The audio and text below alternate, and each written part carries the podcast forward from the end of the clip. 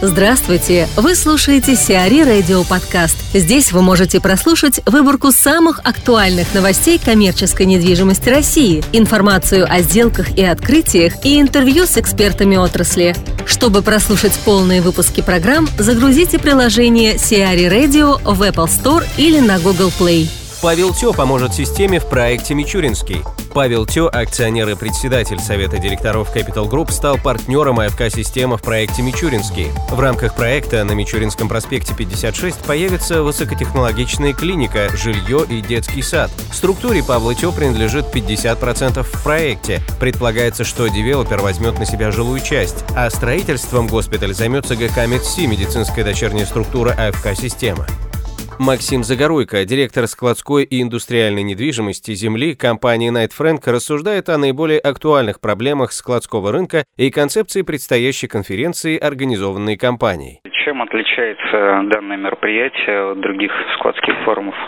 Мероприятие, которое проводит компания Knight Frank, является старейшим мероприятием отраслевым, посвященным рынку индустриальной складской недвижимости. В этом году конференция пройдет уже 12-й раз. Конференция является ключевым событием на рынке, и отличие в том, что мы собираем людей, которые непосредственно принимают участие в развитии данного сегмента складской недвижимости. Это все основные девелоперы, это все основные ритейлеры. Нашу конференцию посещает порядка 500 человек ежегодно, и это уровень практически топ-менеджмента компании.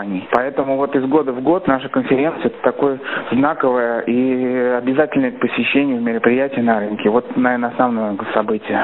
Основное отличие от нашего мероприятия от остальных. Что нового в этой конференции? Во-первых, у нас новый партнер конференции – компания MLP. Это крупнейший в России оператор современных складских комплексов. И второе, мы немножко решили поменять формат нашей конференции. Мы теперь делаем фокус все-таки на экономическом развитии и смотрим на развитие логистического рынка и складского девелопмента через призму нашей покупательской способности населения с России. То есть как экономическая среда, как макроэкономика влияет на нас с вами, как покупателя, как у нас меняются модели приобретения, как у нас модели поведенческие меняют, как мы начали тратить свои семейные бюджеты, как все это сказывается на стратегии развития нашего ритейла, продуктового, непродуктового, и, соответственно, как ритейл меняет свои логистические цепочки и какое-то влияние оказывает на девелопмент в целом. Скажите, будут ли какие-то сюрпризы в плане спикеров?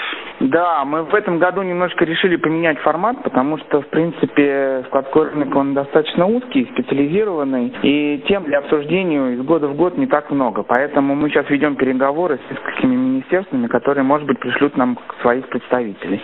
Среди спикеров мы ожидаем как правительственных чиновников, которые нам расскажут, как они видят экономическую ситуацию, какие они программы и мероприятия для развития экономики в стране планируют осуществить в ближайшие 3 года, так и позвали специально ряд независимых экспертов экономических, которые нам расскажут альтернативную точку зрения. Потому что логистика, потребление и складские услуги, девелопмент складской, это все-таки очень тесно связано с экономической ситуацией в стране, с нашей с вами покупательской способностью. Поэтому мы решили в этом году фокус сделать на покупателя, на потребителя. А аудитория – это в первую очередь потребители или как поставщики услуг? Мы в этом году спикеры зовем только представителей ритейлеров и 3PL-операторов, чтобы именно поделились своими стратегическими планами, чтобы они рассказали, как у них строится сейчас стратегия развития и что им нужно от девелоперов. А девелоперов мы зовем, конечно, в качестве наших уважаемых гостей. Они всегда желанные участники, они всегда могут встать и задать какой-то вопрос зала. Какие темы, на ваш взгляд, сейчас наиболее актуальны? Что бы вы лично хотели обсудить с коллегами в первую очередь? В первую очередь все-таки очень интересно, как поменяется требование к современному складу в связи с развитием e-commerce. То есть это основная модель, потому что существуют две противоположные точки зрения. Первая точка зрения говорит о том, что на каждый потраченный доллар в интернете нужно порядка 15-20 квадратных метров нового склада. Да? А вторая точка зрения говорит о том, что наоборот, что с развитием e-commerce, логистики и так далее, что складов как раз должно быть уменьшаться, потому что будет прямая доставка производитель, покупатель. И роль склада может быть минимизирована. И склады перейдут только в не как хранение, а именно как кросс-докинг платформы, как хабы, только для обработки. Вот, наверное, там основная. То есть посмотреть на горизонт, какие у нас регионы будут развиваться, какие у нас регионы потенциально там являются точками роста, потому что Москва же не единственный регион в России. У нас активно развивается сейчас ритейл, а спрос на логистику идет вслед за ритейлом. Вот мы хотим все-таки спросить у крупных игроков, как они смотрят на Дальний Восток, на там Южный федеральный округа.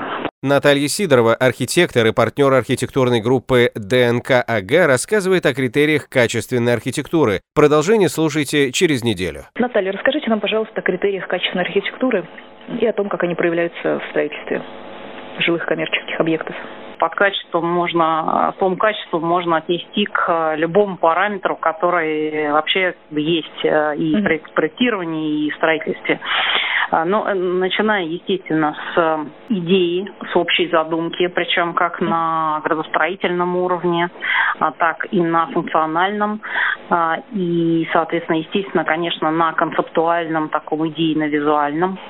И дальше такое же качество как бы складывается из глубины проработки этой идеи, то есть масштабирование ее. То есть каждый при приближении там, к зданию, с каждым шагом, да, мы должны видеть, что не только общий образ, но и детали, и функция проработана, ну, то, что называется, до дверной ручки, да.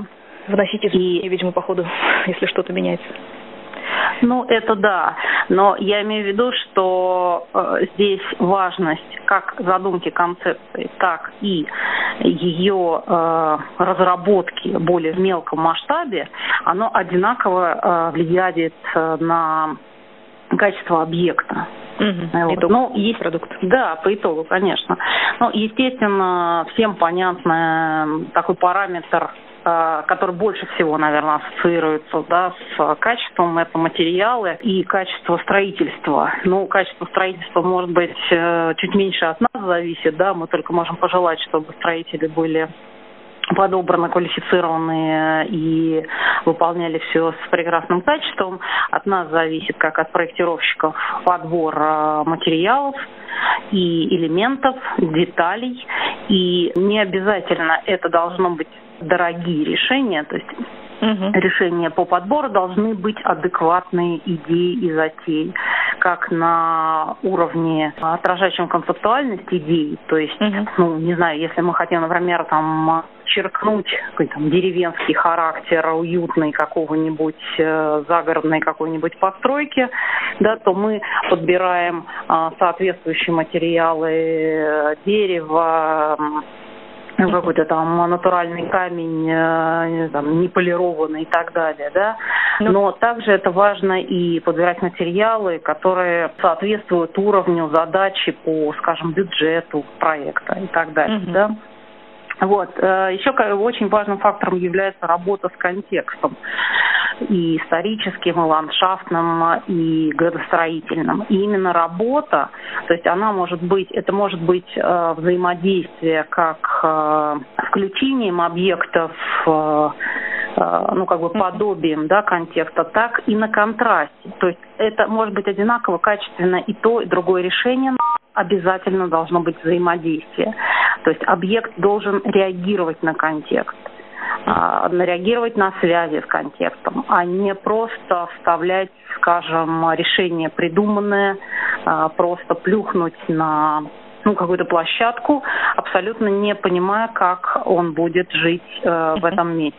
Ну, да. Вот что это его будет окружать, чрезвычайно важно. Да, да. Ну и естественно, что жизнь объекта, да, то есть архитектура это все-таки очень долгосрочная история, и как объект живет, легко ли он адаптируется под изменения жизни со временем, как он используется по назначению или нет, как себя ведет конструкция, фасады с течением времени. Это все показывает, как продуман объект, ну и в конце концов радует ли он их обитателей, да, то есть люди чувствуют ли себя в нем как дома, в любом случае, там это офис или жилье.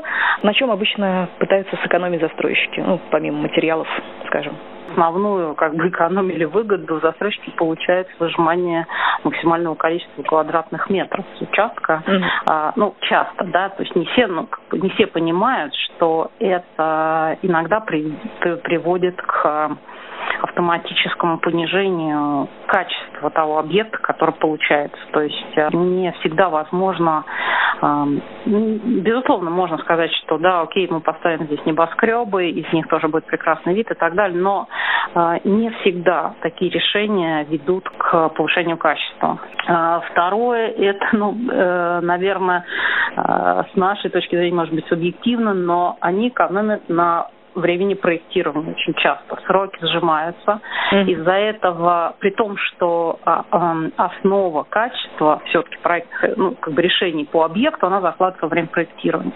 Поэтому физически, если сроки чрезвычайно сжаты, что очень практикуется в последнее время, то невозможно, то есть увеличится риск применения типовых решений, невозможно до конца продумать те или иные аспекты. И, к сожалению, не все застройщики понимают, что на этом лучше не экономить, на именно времени проектирования.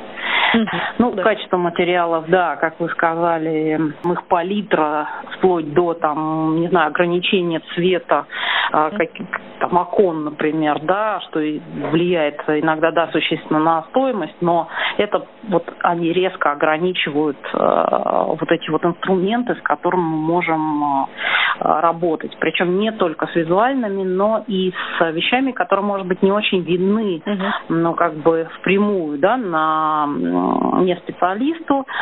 Характеристики стеклопакетов, например, стекла, которые очень действительно влияют на стоимость, но от которых очень много зависит дальнейшее состояние комфорта помещений и затраты на эксплуатацию, например. Многие жалуются, что там со звукоизоляцией проблемы в новых объектах. Конечно, звукоизоляция, в том числе шум от лифтов, вы совершенно правы. То есть при подборе лифтов, например, важным фактором является его бесшумность, и, естественно, такие лифты дороже. И, естественно, это, может быть, не считывается, это невозможно прописать всеми документами, допустим, которые, видит пользователь при продаже. Невозможно сразу проверить, что самое печальное, пока не поживешь. Не всегда, да. Ландшафт, кстати, хотя сейчас эта ситуация меняется, поскольку он выполняется в последнюю очередь, то и по такому остаточному принципу, то, что уже осталось от бюджета настройки, то сейчас ситуация действительно меняется, и многие застройщики начинают понимать, что это очень хорошее лицо объекту, и они вкладывают в это средства и выполняют качественное благоустройство. «Иммашан» встретил новых арендаторов. Компания «Иммашан Россия» в период с 25 июля по 31 августа заполнила арендаторами более 5000 квадратных метров в своих ТЦ и галереях. Наиболее крупными открытиями стали меховой салон «Алев», открывшийся 25 августа в торговой галерее «Ашан Пролетарский», магазины «Зендон» и «Аскона», открывшиеся в Волгоградском ТРЦ «Акварель» 23 и 9 августа соответственно, расширивший арендуемые площади в Волгограде магазин «Befree», «Киаби», занявший более 1500 квадратных метров в Тольяттинской «Акварели», бутик «Марио Микки», ставший в Тольятти первым представительством бренда. Сиари Радио. Эксклюзивные рубрики «За и против», «Ноу-хау», «Ремейк», «Новые форматы». Слушайте в полных выпусках программ в приложении Сиари Радио. Приложение доступно в Apple Store и на Google Play. Более подробная информация на сайте siari.ru/radio.